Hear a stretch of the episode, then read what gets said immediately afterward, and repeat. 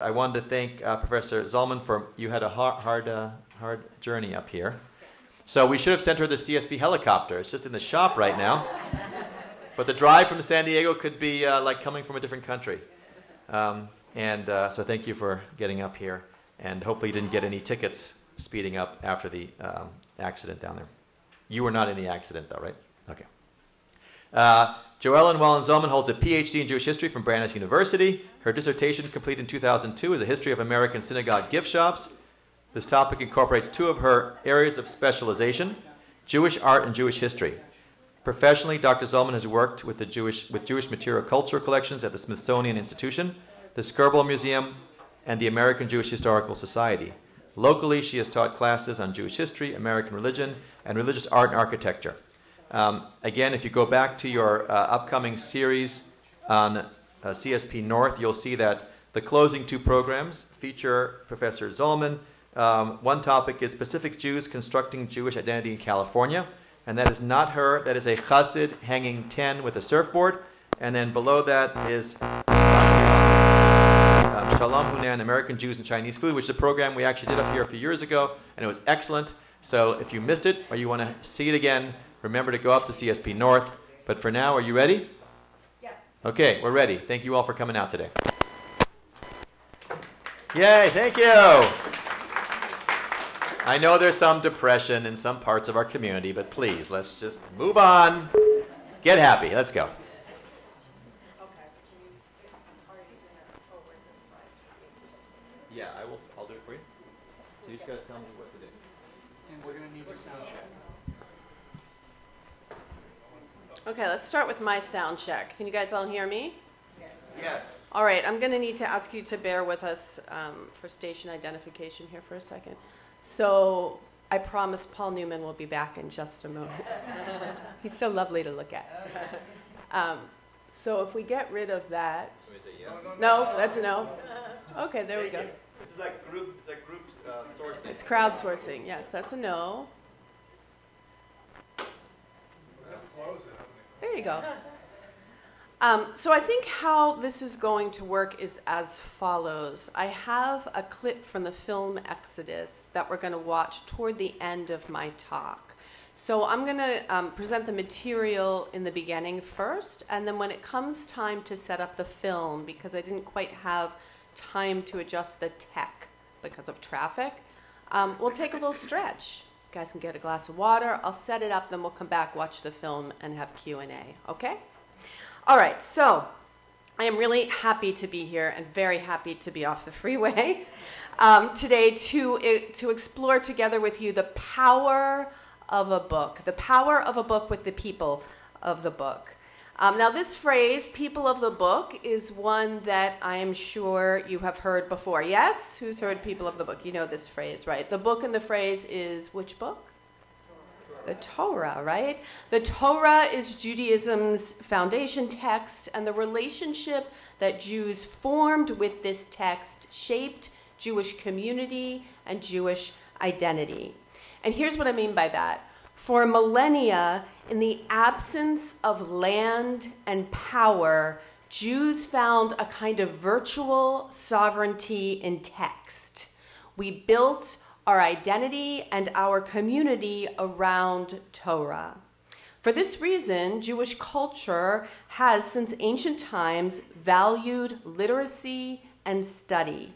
It has celebrated scholars, and unsurprisingly, in light of all this emphasis on text, the Jewish community has produced a lot of readers and writers. In fact, one way to think about the history of Jewish life from the Babylonian exile onward is to visualize a bookshelf. Okay, everyone visualize a bookshelf. Now, on this bookshelf are titles by authors who built on this foundation of Torah, who shaped and reshaped Jewish identity and community through text. So, starting from ancient times and moving forward, this Jewish bookshelf would include titles like the Hebrew Bible and the Talmud, the mystical Zohar, the famed work of the Jewish historian Josephus.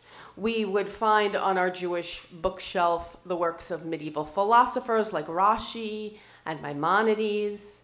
As well as books um, from modern scholars like Theodore Herzl or Shalom Aleichem, Isaac Bashevis Singer, Elie Wiesel, Grace Paley, Philip Roth, Cynthia Ozick, Michael Chabon. I would venture to guess many of you have a bookshelf that looks like this in your own home, right?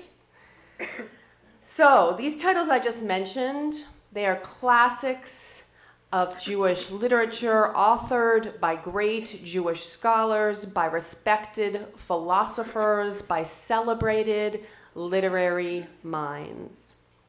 And yet, half a century ago, when a single book transformed the American Jewish view of the creation of the State of Israel, the author was none of these people who I just named. The book was Exodus, and its author, Leon Uris, was a high school dropout who failed English three times. I'm sure his relatives are better English scholars. Leon Uris did not define himself as an intellectual, nor did he win any literary prizes. He was Jewish, but he was not a rabbi, and he was not, by anyone's definition, a Jewish scholar. Uris never studied in yeshiva, he did not have a bar mitzvah. In fact, he did not really practice Judaism as an adult. And yet, he wrote a book that also became a movie, Exodus, that defined America's understanding of the Jewish state. Leon Uris's Exodus deserves a place on the People of the Books bookshelf because this best selling novel and runaway hit movie packaged and popularized the creation of the state of Israel for an American audience. Exodus is highly sympathetic portrayal of Israel's birth and the conscious links that it drew between American values and the new Jewish state fostered American identification with Israel. So, what exactly did Uris's Exodus say about Israel, and why did it appeal to American Jews? This is the central question that we're going to explore together today. And we're going to work with that question, we're going to work through that question in the following way. First, we're going to spend some time thinking about American Zionism, because in order to understand how American views on Israel changed after the publication of Exodus in 1959, we need to first appreciate um, what American views on Israel looked like before 1959. So I'm going to start with a brief, I promise it's pretty brief, outline of American Zionism, and then we're going to take a look at the Exodus phenomenon, the writing of and the response to the book and the film. And fine, then we're going to stretch. Then we're going to take a look at a couple of film clips from Exodus, the movie, to see how Uris made the story of the founding of the Jewish state appealing to the American public. So that's our plan. Can you advance the first slide for us? All right, please. Any good conversation about Zionism starts, of course, with Theodore Herzl. And there he is. Theodore Herzl, the author of Modern Zionism, had a hard time selling the idea of a Jewish state to Western Jews. French Jews weren't interested. German Jews, British Jews, American Jews were largely unmoved and, in some cases, actively opposed Herzl's Zionism. So, where did Herzl find a receptive audience for modern Zionism? Do you know?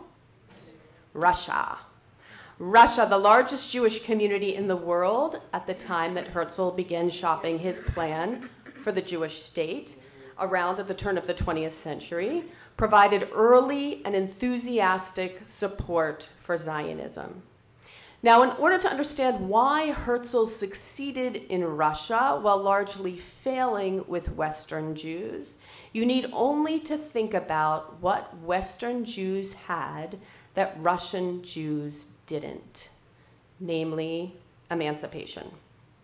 Western Jews were citizens of the states that they inhabited, and they felt at home there.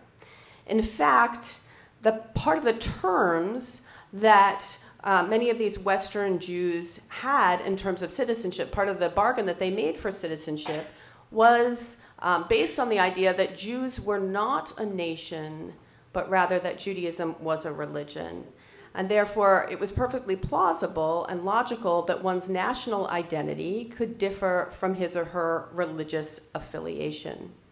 Now, Jews had spent about 200 years by the time Herzl came along at the end of the 19th century repeating this mantra We are a religion, not a nation. We are a religion, not a nation. That's how they gained citizenship in the Western world. And then Herzl comes along and says, Well, actually, we might also be a nation. and you can see, right, how this might be problematic. In fact, many Western Jews were appalled. They already had a national identity that was working out just fine, thank you very much. Consequently, Zionist organizations struggled to gain membership in Western states at first. America for example, supported only a very small Zionist community, mostly um, comprised of recent Russian immigrants by the time of the First World War.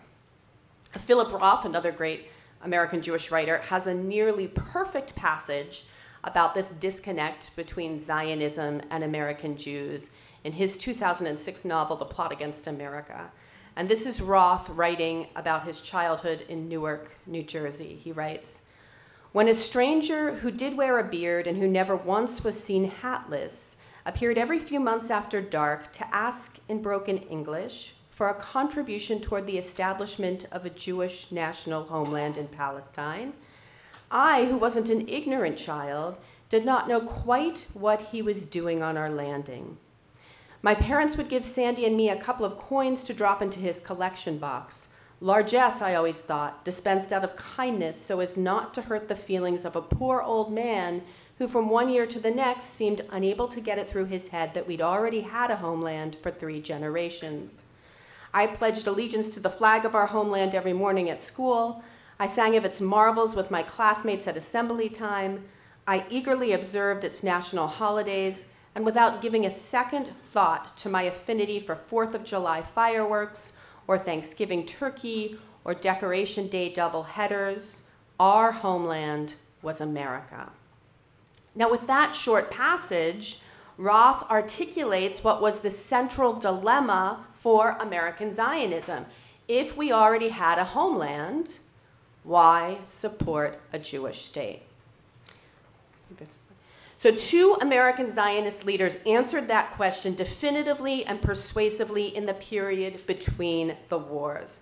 Louis Brandeis and Henrietta Szold transformed American Zionism, building the American Zionist movement to unprecedented strength and numbers by explaining to American Jews that Zionism was not about building a Jewish state for themselves but rather was about creating a home for other less fortunate Jews Russian Jews, Romanian Jews, Polish Jews, and increasingly German Jews.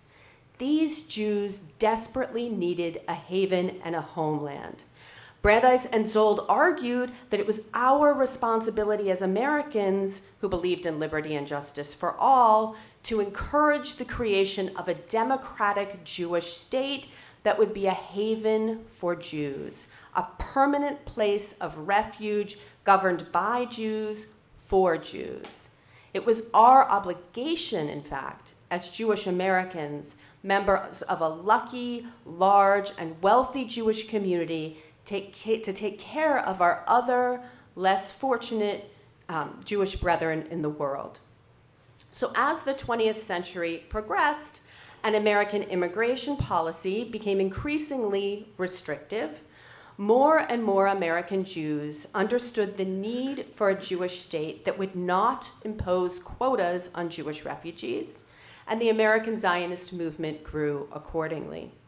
The Second World War generally, and the Holocaust more specifically, provided the most horrifying kind of proof that Brandeis and Szold were right there must be a haven for Jews, a permanent place of refuge, a Jewish state. And so in, in 1948, American Jews understood the need for a Jewish state, and they celebrated the establishment of the State of Israel. American Jews felt a sense of happiness and relief at the creation of Israel. American Jews felt happy and relieved, but those weren't the only feelings that the American Jewish community had about Israel.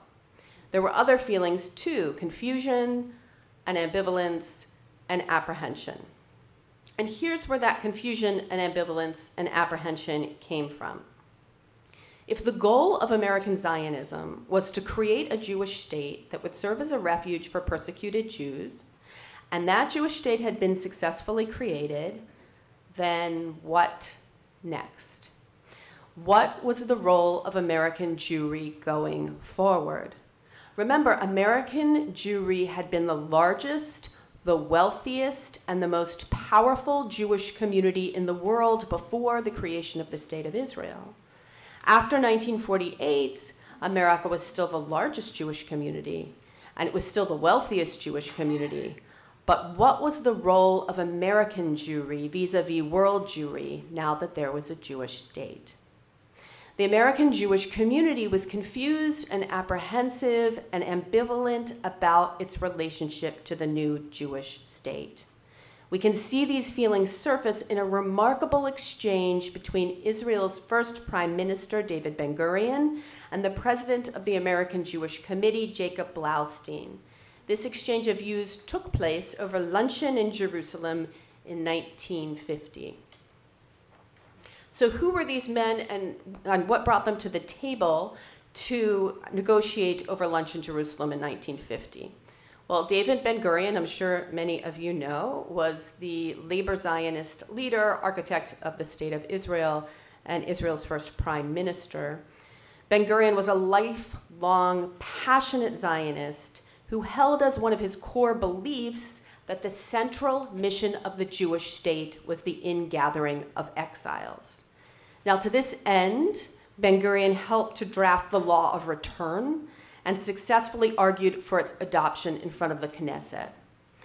Through the passage of the law of return, Ben Gurion explained Israel would commit itself to the Zionist idea of the repatriation of the exiled Jewish people to their ancestral homeland.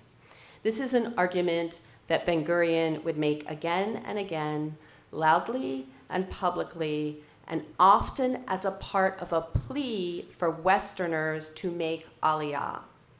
Now you can see how this might have made American Jews uncomfortable, right? In fact, the catalyst for this particular meeting between Blaustein and Ben Gurion was a speech that Ben Gurion had made encouraging large scale immigration by American Jewish youth, if necessary, against the wishes of their parents. So the American Jewish Committee protested vigorously in response to these remarks that Ben Gurion had directed to American Jewish young people. They sent um, uh, they sent Blaustein rather as their representative to Jerusalem to talk to Ben Gurion about these remarks. So, what was the American Jewish Committee, and why did Ben Gurion care what they thought? Well, the American Jewish Committee was established in 1906 to safeguard the welfare and security of Jews worldwide. Um, Israeli leaders kept a close eye on the American Jewish Committee for a few reasons. First of all, Zionist leaders perceived that the American Jewish Committee was um, the Jewish organization with the best access to U.S. policymakers. And furthermore, the American Jewish Committee was, in their judgment, the organization most representative of wealthy American Jews. Blaustein was certainly one of those wealthy American Jews. He ran his father's business, a little known outfit called the American Oil Company. So, as president of the American Jewish Committee, Blaustein represented the committee's concern regarding Ben Gurion's remarks encouraging young American Jews to make Aliyah. So, these two men sat down to iron out a more productive, less contentious working relationship between U.S. Jewry and Israel going forward. This historic exchange resulted in what became known as the Blaustein Ben Gurion Agreement, the basic tenets of which you see on the next slide. I want to take a minute to look at them together as they give us some sense of the early stumbling blocks in the relationship between US Jewry and Israel. So let's take a look. These are two tenets, but this is not the agreement in its entirety. And they read The government and the people of Israel respect the integrity of Jewish life in the democratic countries and the right of Jewish communities to develop their indigenous social, economic, and cultural aspirations in accordance with their own needs and institutions. And Israel fully accepts the fact that the Jews in the United States do not live in exile and that America is home for them. So, what are the issues that you see here? What are they trying to, what are the themes here in these tenets that they're trying to, um, to straighten out? Yeah, I heard someone say it. This is an issue of loyalty, first of all. Where does the loyalty of Jews lie, right? Are Jews going to be loyal above all to Israel, above all to the United States? If they're American Jews, how do you figure out how to be loyal to both? Um, there are issues here of exile versus homeland. What does it mean to be in exile? What does it mean to call a certain nation home? And then finally, this is about the balance of power, right? Who is in charge? Who's in charge of Jewish cultural production? Who is in charge of Jewish scholarship? Uh, Jewish religion, Jewish communal organization. These are, by the way, by no means questions that were resolved by the Ben Gurion agreement, but you can see that these were issues that have been present since the creation of the State of Israel, some of which we have an easier time with now, and some of which are still difficult um, and, and always constantly being renegotiated. So the Blaustein Ben Gurion meeting and agreement show us that the relationship between America and, and Israel was complicated in its early years. To put it in Facebook, stat- Facebook uh, language, right? Relationship status complicated. Um, to be clear, American Jewry supported the Jewish state.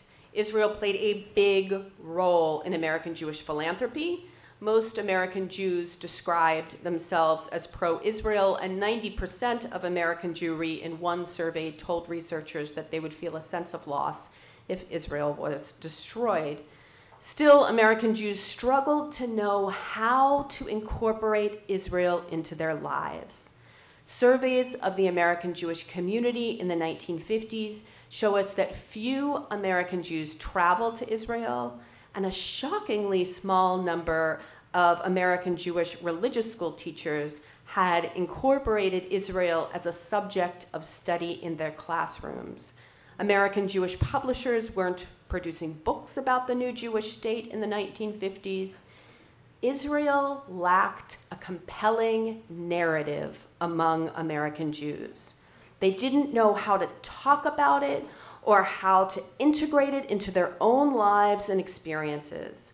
And that began to change literally with the publication of Leon Uris's novel Exodus.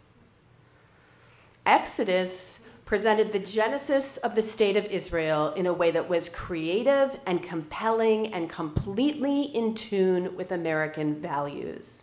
In order to measure and understand the impact that this book and movie had, we're going to unpack it in two phases. First, we're going to look at its popularity, and then we're going to look at its content. Exodus was wildly popular. How many of you have read the book? Okay, that's near universal. Seen the movie? Okay. You're in good company. Soon after its publication in 1958, Exodus topped the US bestseller list for close to five months, and in September of 1959, Advance paperback orders of 1.5 million copies had no precedent in publishing history.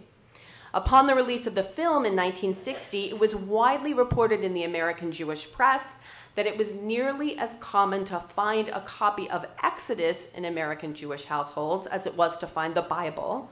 And of the two, not a few Jewish households were missing the Bible. David Twersky, a prominent journalist, wrote Uris's obituary in the forward, who wrote Uris's obituary in the forward in 2003, had this to say about seeing Exodus, the movie, in the theaters in 1960. His memories echo um, the reaction of other reviewers and help us to understand Exodus's appeal and its impact. Twersky wrote, I was 10 years old when the film version of Exodus, Leon Uris's epic telling of the struggle for the establishment of the State of Israel, opened in Times Square. Going to see it was an event of considerable moment. Even as a 10 year old heading downtown by subway with a neighborhood friend and his mother, I understood that what I was going to see was more than just a movie. Exodus was a remaking of my family's, my community's primal myth. We American Jews were still living in the immediate shadow of the Holocaust, trying to find a foothold in America. In my own Yiddish speaking socialist corner of the Bronx, the very idea of a heroic Jewish epic going up in lights in Times Square, a Hollywood retelling of the labor Zionist chapter in Jewish history, no less, was electrifying. And not just in my neighborhood. The legend of Exodus would inform decades of American admiration for Israel's daring do, its greening of the desert and social experimentation, its success in summoning a vibrant state out of the ashes of the crematoria. Before Exodus, our cultural role models were brainy types like Louis Brandeis and Albert Einstein, clowns like Milton Berle, and pampered Arabists like the fictional Marjorie Morningstar. Uris invited us to stand and identify with the warrior heroes who had created Israel. He taught us to stand tall. We'll give David Ben Gurion, Israel's first um, prime minister, the last word in, in reviews today. When asked about Exodus, Ben Gurion famously said, As a piece of literature, it isn't much. But as a piece of propaganda, it's the greatest thing ever written about Israel. so, what was it about Exodus that captured the hearts and the minds of the American people and also so pleased Israel's first prime minister?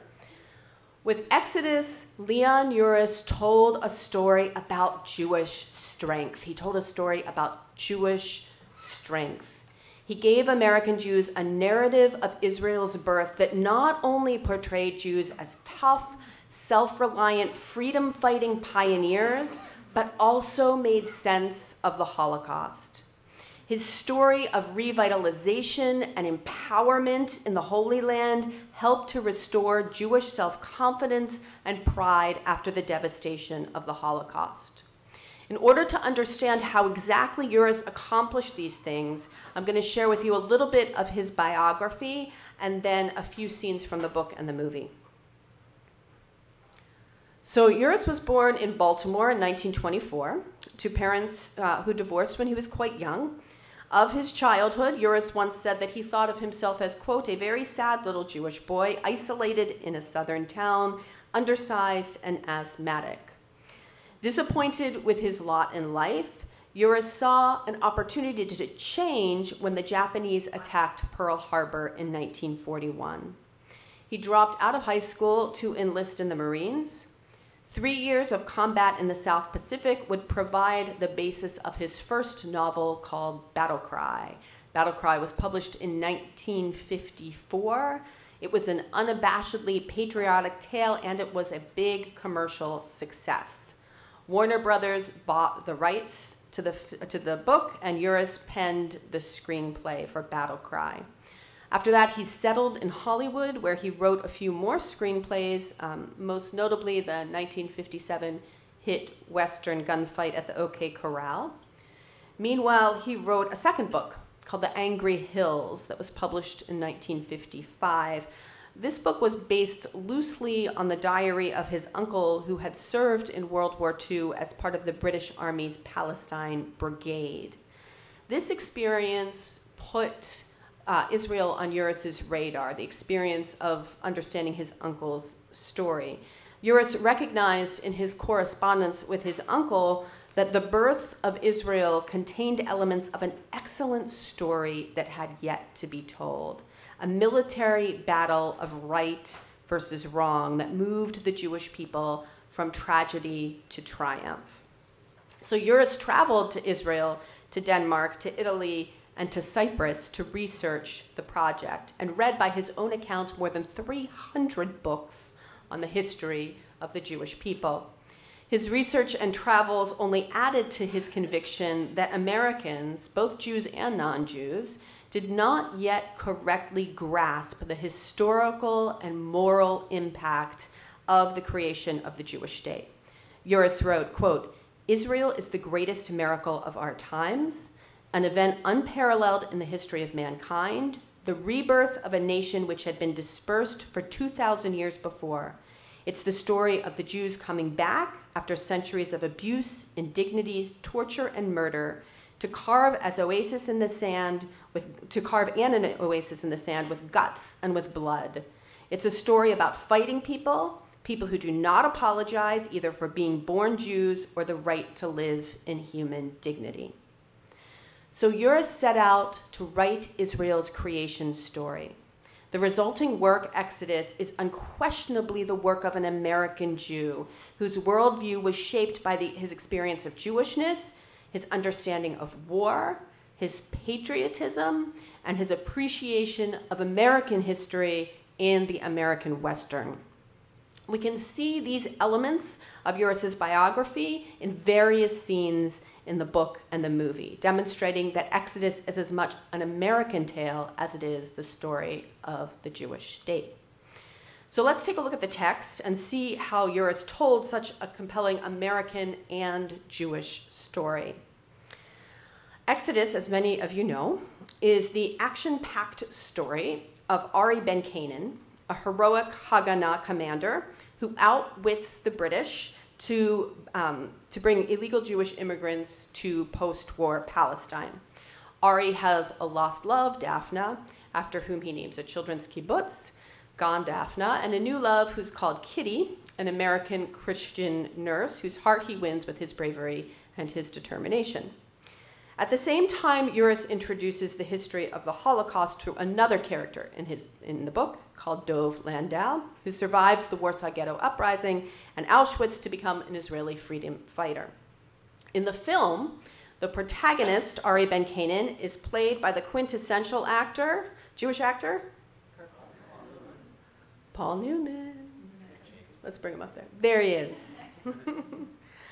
Uh, with his light hair and eyes, Newman was actually a very surprising choice for the role, but also a deliberate and an impactful choice. Uris created the character of Ari Ben Canaan to represent what he called the new Jew, a strong, handsome man of action. Uris wrote, quote, I believe it will be like a breath of spring air for the American people to meet Mr. Ari Ben Canaan, the fighting Jew who wouldn't take shit from nobody. the film's director, Otto Preminger, thought of Newman to play Ben Canaan right away because Preminger explained, quote, I wanted a Jewish actor who didn't look Jewish. Preminger understood Uris's hero was a kind of new Jew, a powerful surprise. Newman could pull that off. American Jewish writer Misha Benson agreed that Newman was the right choice for the role. Quote, here was a strong, dashing Jewish hero, a modern Technicolor Moses, defying authority with cool aplomb to save his people. Now, Ben Canaan's love interest, Kitty Friedman, uh, Fremont, was played by Hollywood beauty Eva Marie Saint, and you can see her up there on the top slide with Newman and Otto Preminger, the director of the film. With Kitty, with that character, Uris aimed to make the case for Israel to non Jews. She is the voice of Christian America, asking questions about politics and Zionism and Jewish history. Kitty's questions provide Uris with an opportunity to explain his opinion on all of these subjects in the form of long, detailed answers. The novel, as some of you might remember, runs 626 pages, and the movie ran three and a half hours. The explaining that Uris does, his portrayal of politics and of Zionism and of Jewish history, is mostly true. Let's advance the slide. Take, for example, Uris's portrayal of the Exodus ship. Exodus is based on a true story. Obviously, the founding of the State of Israel is a true story.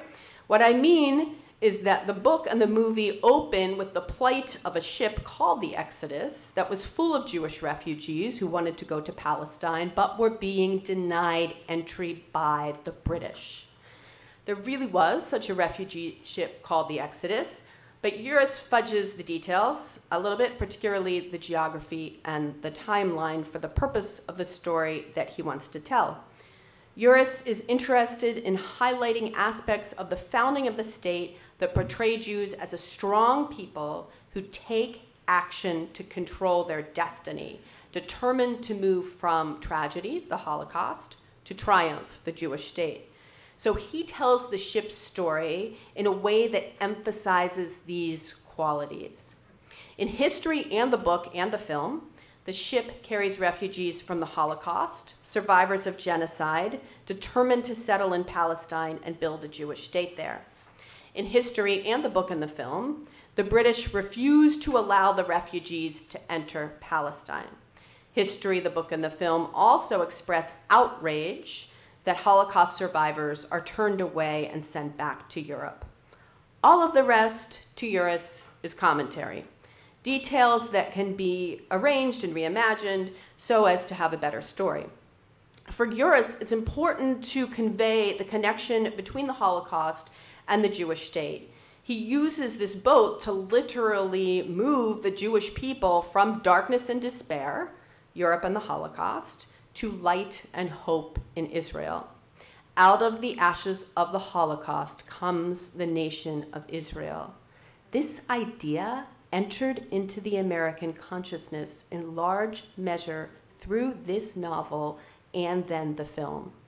Uris solidified the link between the Holocaust and Israeli statehood in a narrative where the Jewish tragedy in Europe became part of the past history and personal identity of all of the fighters on the boat who are struggling to establish the Jewish state. And you can see this link clearly expressed on the Exodus movie poster. Okay, there you go. You see it? Can you see those hands rising up out of the fire? And what are they holding? Can you tell? They've got a gun, right? The fire is the Holocaust. The fire is the crematoria, right? The guns are, the, are Jewish strength that will move Jews from tragedy to, to triumph. This Holocaust Israel narrative, it's an accepted part of our culture now, and it was Uris who popularized it. There's actually another important idea conveyed here in this poster, and we can also see it um, in the book cover art. So this slide shows you the novel, uh, the original edition, um, and then also the movie poster beside us. Now, if you look at these two um, side by side, you'll see that Jews are not pictured here as scholars. They are not huddled around the Torah studying. They are not half bent davening in synagogue, prayer books in hand. What are Jews doing here? They are holding guns. They are fighting, right? They are seizing power and they are taking action. Uris admired the toughness that he saw in Israelis and he believed in the power of their guns. He wrote this about Israel to his father, quote, "It is a nation of young Marines, Sabras, the Hebrew warrior of the Maccabees and Bar Kokhba. This is Israel, the fighter who spits in the eye of the Arab hordes and dares him. This young Israel shrugs its shoulders at the Talmudic foolishness of the old folks. If you think that this spirit was gained here by the old scholars, you are wrong. Israel was won by the gun, and it will be saved by the gun. So that might actually read as a little disturbing to some of us, I think, but still it shows how Uris valued the Jewish show of strength and power in Israel. And you can see this image continues to be associated with, with the film and the birth of Israel. If you advance the slide, um, this is the sheet music for the wildly popular Exodus song. I'm sure many of you heard it at bar mitzvahs and weddings um, over the years. It's actually the only piece of the film that won an Academy Award. The score won an Academy Award. Um, and then Pat Boone wrote lyrics for the song, um, and it became very, very popular. And you see again the same imagery, right? You've got the ship, you've got the hand, you've got the gun. And then can you advance the slide one more time?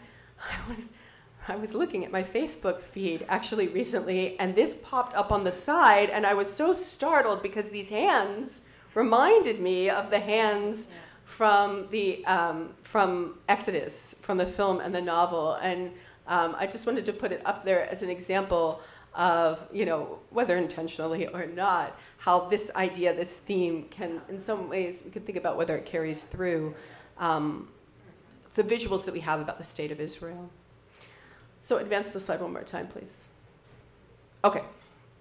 So, um, I think we can see from all of this imagery that Leon Uris's Exodus portrayed Jews as tough. They were determined and smart and dreaming of self government. And who was standing in their way in Exodus? The British. Does that sound familiar? Can you think of another origin story that has a very similar cast of characters? Um, yes, America. Uris drew deliberate parallels between the American Revolution and the Exodus story. The first time we see Paul Newman as Ari Ben Canaan, he swims ashore to Cyprus after receiving flashlight beam signals from a Haganah man camouflaged as a local taxi driver. This is a Mediterranean version of the Paul Revere story. Now, in case you missed this reference, it's made perfectly clear in dialogue a few minutes later when Kitty expresses disbelief at Ben Canaan's plan to lead 600 people on his ship in defiance of the British. Quote, You can't fight the whole British army with 600 people, she exclaims. And Ben Canaan responds with an American analogy, quote, How many Minutemen did the Americans have at Concord the day this shot was fired that was heard around the world? Uris made the story of the founding of the state of Israel relatable for Americans by portraying it in familiar American terms. Okay, now that you have a sense of the themes that Uris emphasized strength, right? The meaning of the Holocaust, the importance of action, the parallels between American and Israeli history, and you've heard about the vehicles that he used to advance those themes, the, the characters of Ari and Kitty, as well as the Exodus ship. Now we're going to watch two clips and see if you can spot all of this being played out on screen. I want to give you just a second. Let me just tell you what um, you're going to see. We're going to watch a, one clip, first of all, that's about 10 minutes, so settle in. Um, then we're going to talk about that, and then we're going to watch a very short two to three minute clip after that. So as soon as you're, are you good, Ari, to run it? Do you want me to come back there? Good. Okay, we're going to go.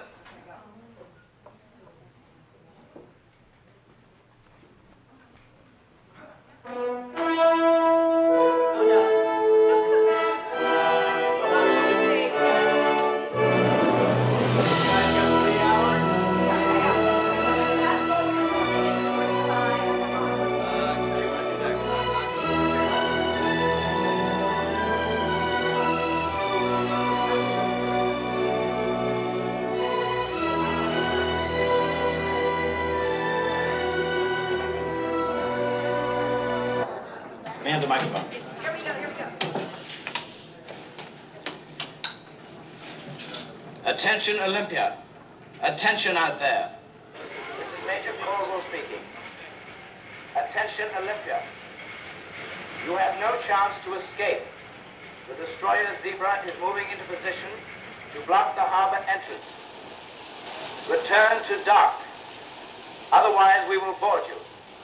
Have you heard me, Olympia? You come bound for Palestine with an American captain and crew and a passenger manifest of 611 persons. We are carrying 200 pounds of dynamite in the engine room with fuses attached. You let one British soldier step aboard this ship and we'll blow her up. Have you heard me, Major? Message received. Where would they find 200 pounds of dynamite? Me, General Sutherland. Operator? Connect me to General Sutherland. In an ammunition dump, you blithering idiot. Uh, Cornwall here, sir.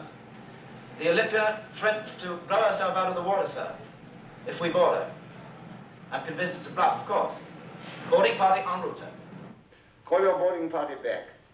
Signal the Olympia. I'm asking London for instructions. If she stays where she is, no one will molest her.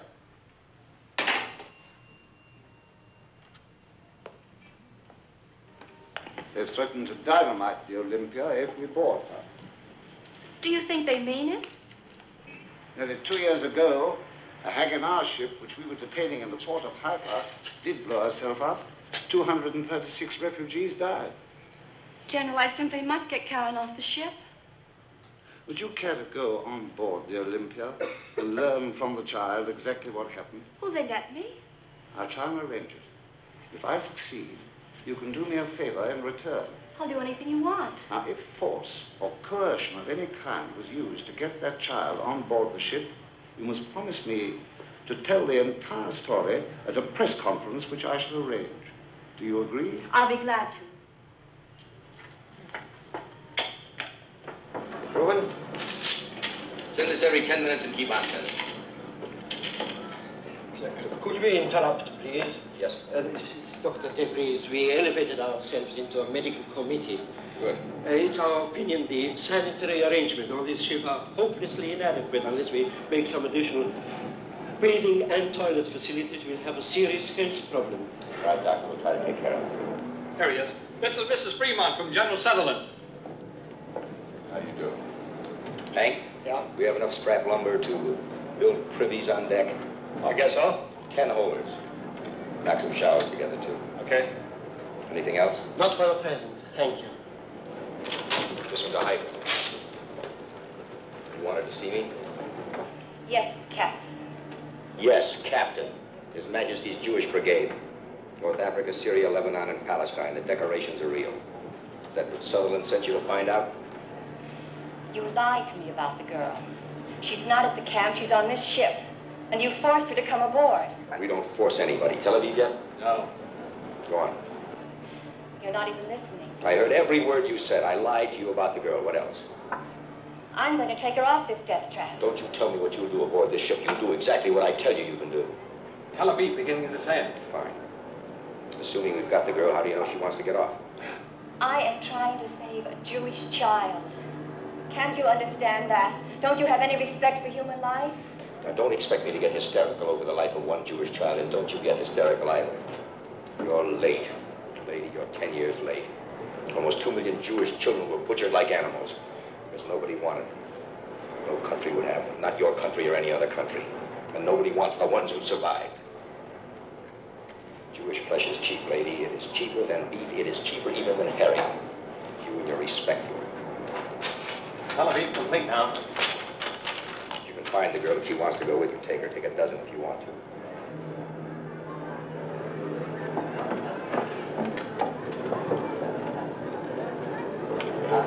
Wir fahren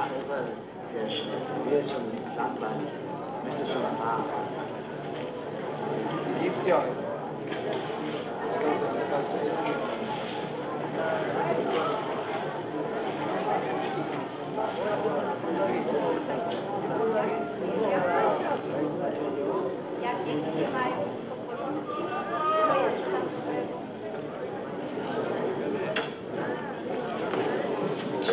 Kitty!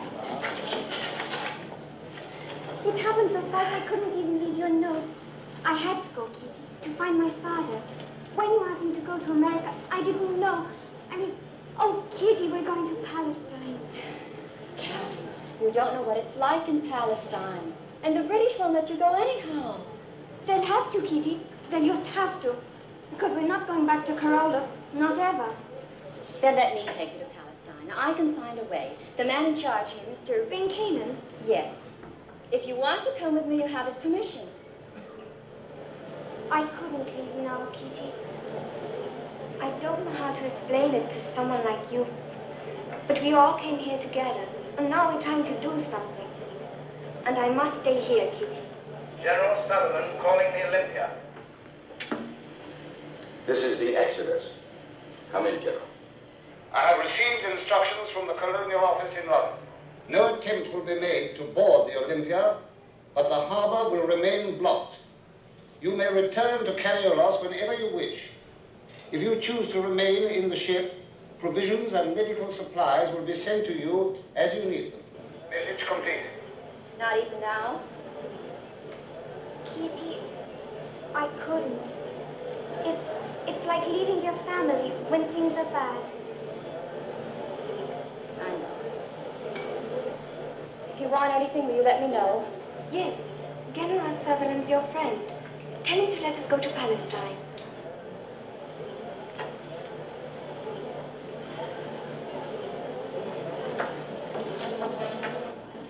They're just going to turn this ship into another concentration camp. You're wrong, Leon Lakovich. We cannot stay here. We shall have to go back sooner or later. Stay here, go back, nonsense. Did we escape for just ourselves alone? No. We've done it for hundreds of thousands of Jews all over Europe who couldn't get out. Also, it makes news. World I want news. your attention for a minute. Now, you all heard General Sutherland on the loudspeaker. You must now make a decision.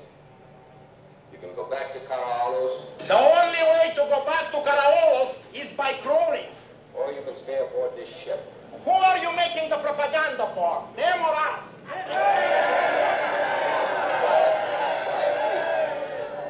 There is another possibility. You were picked by Haganah for this ship, so that your escape to Palestine would have some meaning to the world. Now, if you still wanted to have some meaning, if you want to try to finish what we began, you can go on a hunger strike. Now you're beginning to make a little sense. We shall tell to the British, we spit on your food. And the little food we've got here, we shall throw overboard. We are going to Palestine, or we're going to die right here.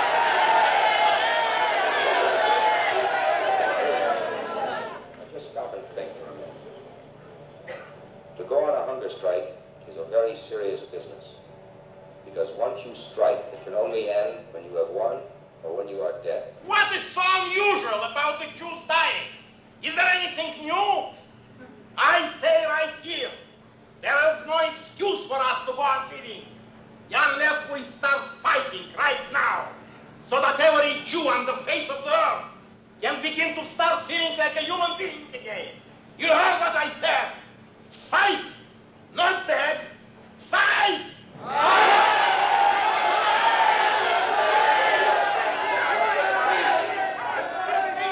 Everybody aboard this ship agreed to accept Haganah discipline. I am now giving an order. We will sit down and we will maintain silence for 20 minutes. Each one of us will listen to his own heart and to his brain too. And then we will vote. We will now maintain silence.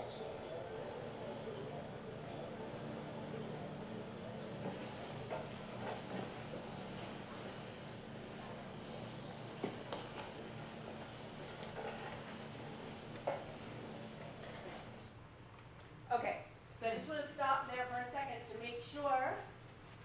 Here, I'll close the mic so you can all hear. That you all saw the themes that we've been talking about, right? You saw the display of Jewish strength. We're not going to beg, we're going to fight, right? You saw Jews saying we are going to fight for a Jewish state. You saw the very explicit connection being made between the Holocaust and the state of Israel, right? So we came from, um, you see it in the beginning with, with Paul Newman explaining to Eva Marie Saint um, that Jewish flesh is cheap, that all of these Jews have just died in the Holocaust. You see it in the exchange between Newman and the people on the ship about what they want to do going forward. You see that connection being made. So you've got strength, you've got the connection between the Holocaust and um, the state of Israel, and you also start to see the role here that Eva Marie Saint plays in the movie and how the movie acts as a way to explain Zionism also to non Jews, right? You're going to see a little bit more of that in, in the next clip. Um, so watch for that. You'll see Uris's opinions and, and the screenwriter's opinions and an explanation of, um, of Zionism for non Jews there. And you also see that really kind of interesting exchange between the young Jewish refugee called Karen and Eva Marie Saint, where she's trying to say to Eva Marie Saint, what you can do as a Christian is help us establish the state of Israel, right? Um, so you saw all the themes and the kind of ideas that we've talked about so far. The last clip is just um, much shorter, and you're going to see again Kitty Fremont, Eva Marie Saint. Um, you're going to see her talking to um, to General Sutherland, and she's going to be a real student of Zionism here. She's going to be the vehicle to express the opinions to, of Uris and to teach the reader about politics and about history. Um, the, the version of history that's presented here, it's pretty damning to the British. They definitely are going to look like the bad guys. And just in case that isn't clear to American audiences, the message is reinforced um, with the very last image you'll see in this clip. So I want you to pay careful attention to the last image you see and tell me what it reminds you of, okay? This is a short one.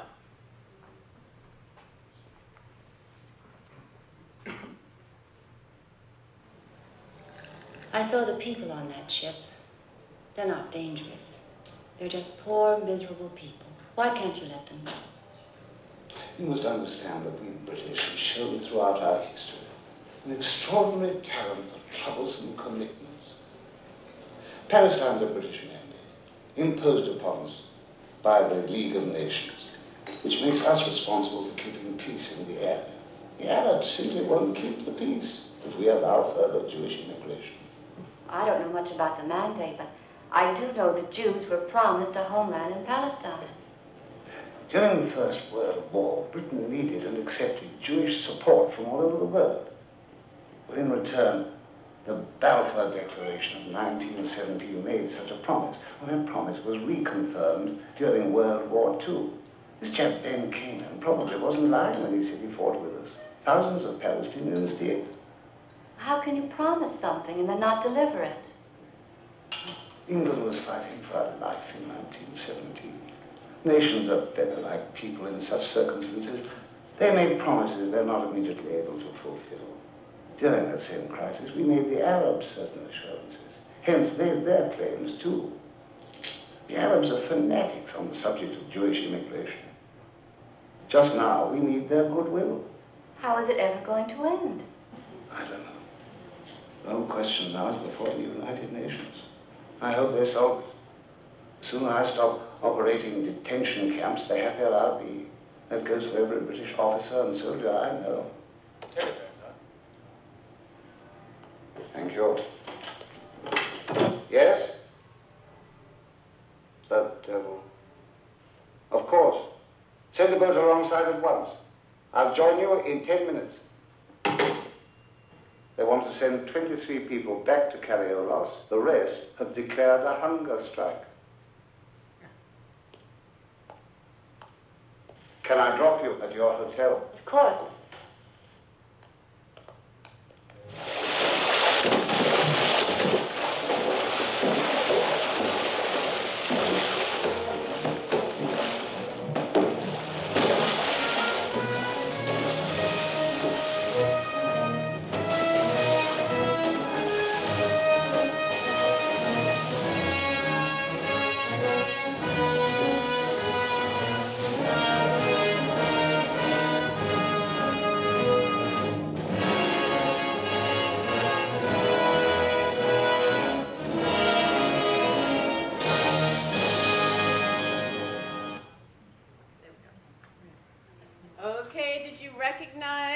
Throwing of, of British supplies over the side of the ship reminds you of what famous incident in American history? The Boston Tea Party, right? So in this clip, you see how Uris used this imagery and then after him Preminger with the movie to appeal to American audiences. These are themes, these are ideas, these are images that American Jews and non-Jews could definitely relate to. And I think that we can all agree that that final image is a very stirring one, throwing the British supplies over the side of the ship, watching the Israeli flag being lifted um, up on the ship, and um, listening to Hatikva in the background. There's so much more to say about Exodus, but I don't want to go on as long as Leon Uris or Otto Preminger on the subject, so I'll offer just a few concluding words. Leon Uris's Exodus changed the image and conversation about Israel in the United States. He gave us a narrative of the founding of the Jewish state that fit neatly into the American sensibility. This narrative twinned the creation of America and the creation of Israel. It stressed pioneer strength and rugged individualism and guns. In this way, Exodus is a sort of Middle Eastern Western. Finally, Exodus historicized the Holocaust, placing it in the context of World War II and Jewish history in a way that helped Americans to make sense of this monumental tragedy. In all of these ways, Leon Uris's Exodus made Israel not only relatable to American Jews, but also a source of pride. More than any other writer, Uris helped Israel to win the crucial friendship of the United States. In the process, he expanded the boundaries of what a novel might be expected to accomplish. So at this point, I would like to hear from, from you all. What are your Exodus memories? Do you remember reading it? Do you remember seeing it in the theater? How did Leon Uris's story of the founding of, of Israel impact you? And of course, I'm happy to take questions. Okay, let me actually, can I get some light too? Right behind you. Oh. That's better. And I can see you, and you can see me. Yes, in the back, the purple. Yeah, I, my question is this. In the short run, I can see that it was great propaganda, as, as Ben Williams said. But one of the points that the Arabs are constantly making now is that the Arab population, in some sense, and don't shoot the messenger here, I'm just, the Arab population is being victimized by the West because uh, of basically putting the Jews in the middle of Arab territory to atone for the Holocaust. So that this linkage of the Holocaust and, um, and uh, uh, the founding of Israel that Uris did isn't, in the long run, hasn't it worked to Israel's disadvantage in giving the Arabs a propaganda point? Uh, it's an interesting view. Of course, the history, you know, time has moved forward. Our understanding of the past has changed. This is particularly true after the writing of what, what are called the new historians in Israel, when Israel began to reassess its own founding, and that starts to happen in the 1980s.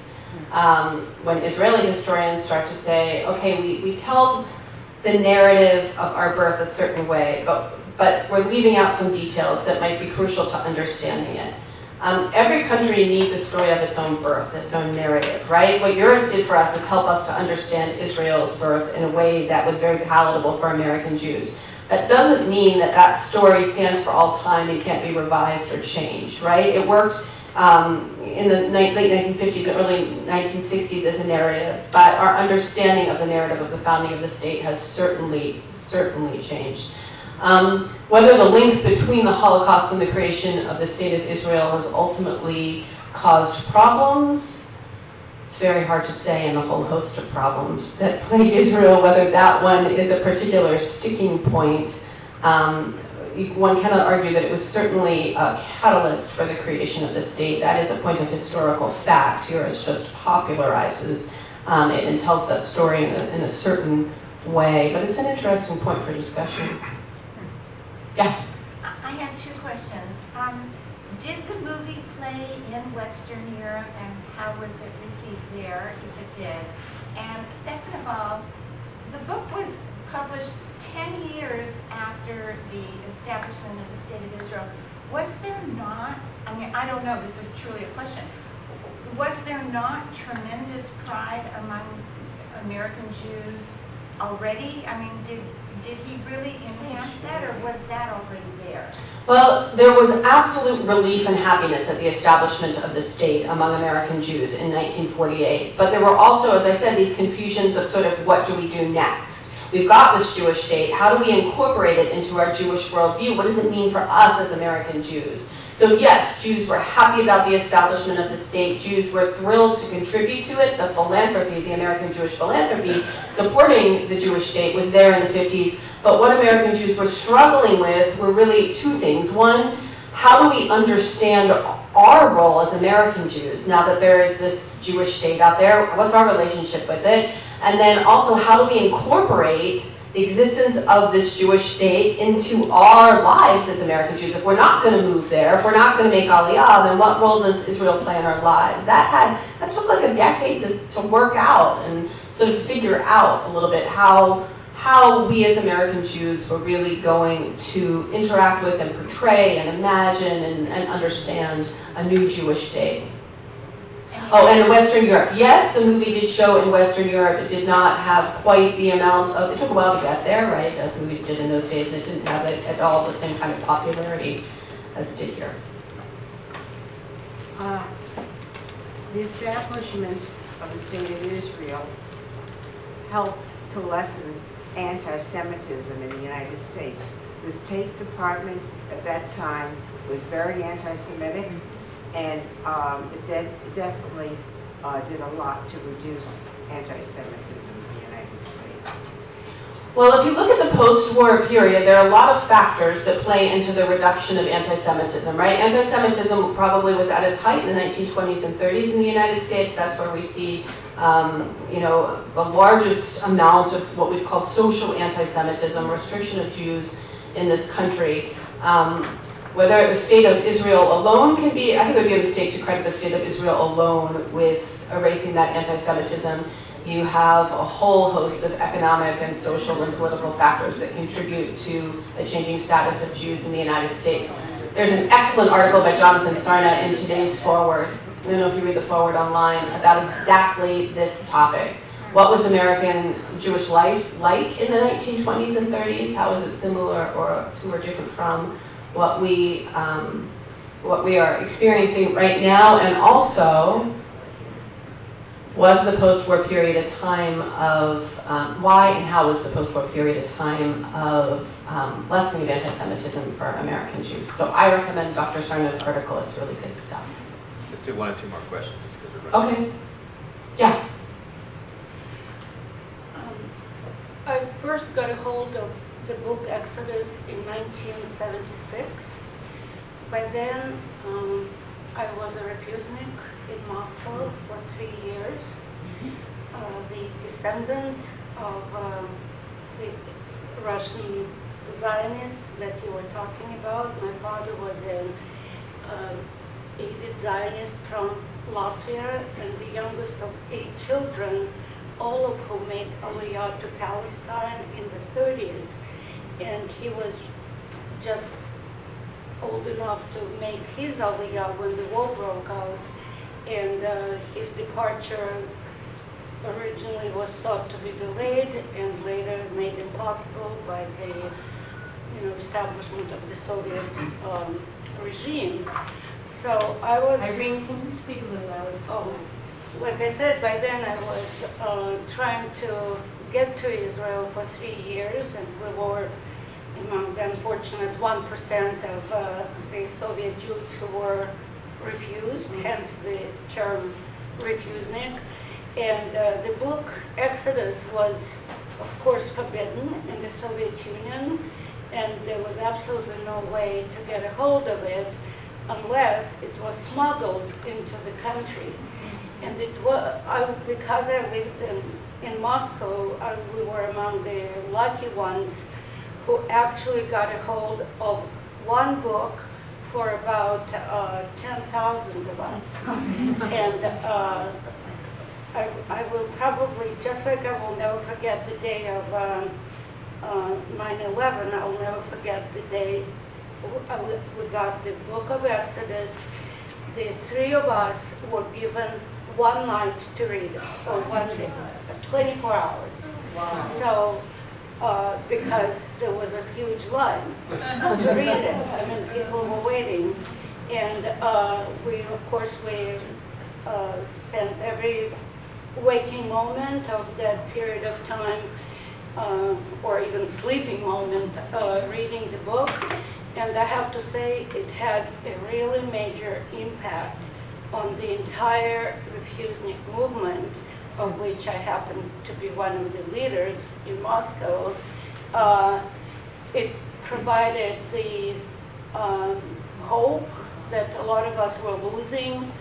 Um, some people were refused by about 10, 15 years by then. They were losing their qualifications, their careers, their whole lives, including mine, were on hold pretty much. I was in my early 20s and uh, you never knew when you will actually get out. Uh, so in my case, it took five years. I know some people who waited 13, 15 years.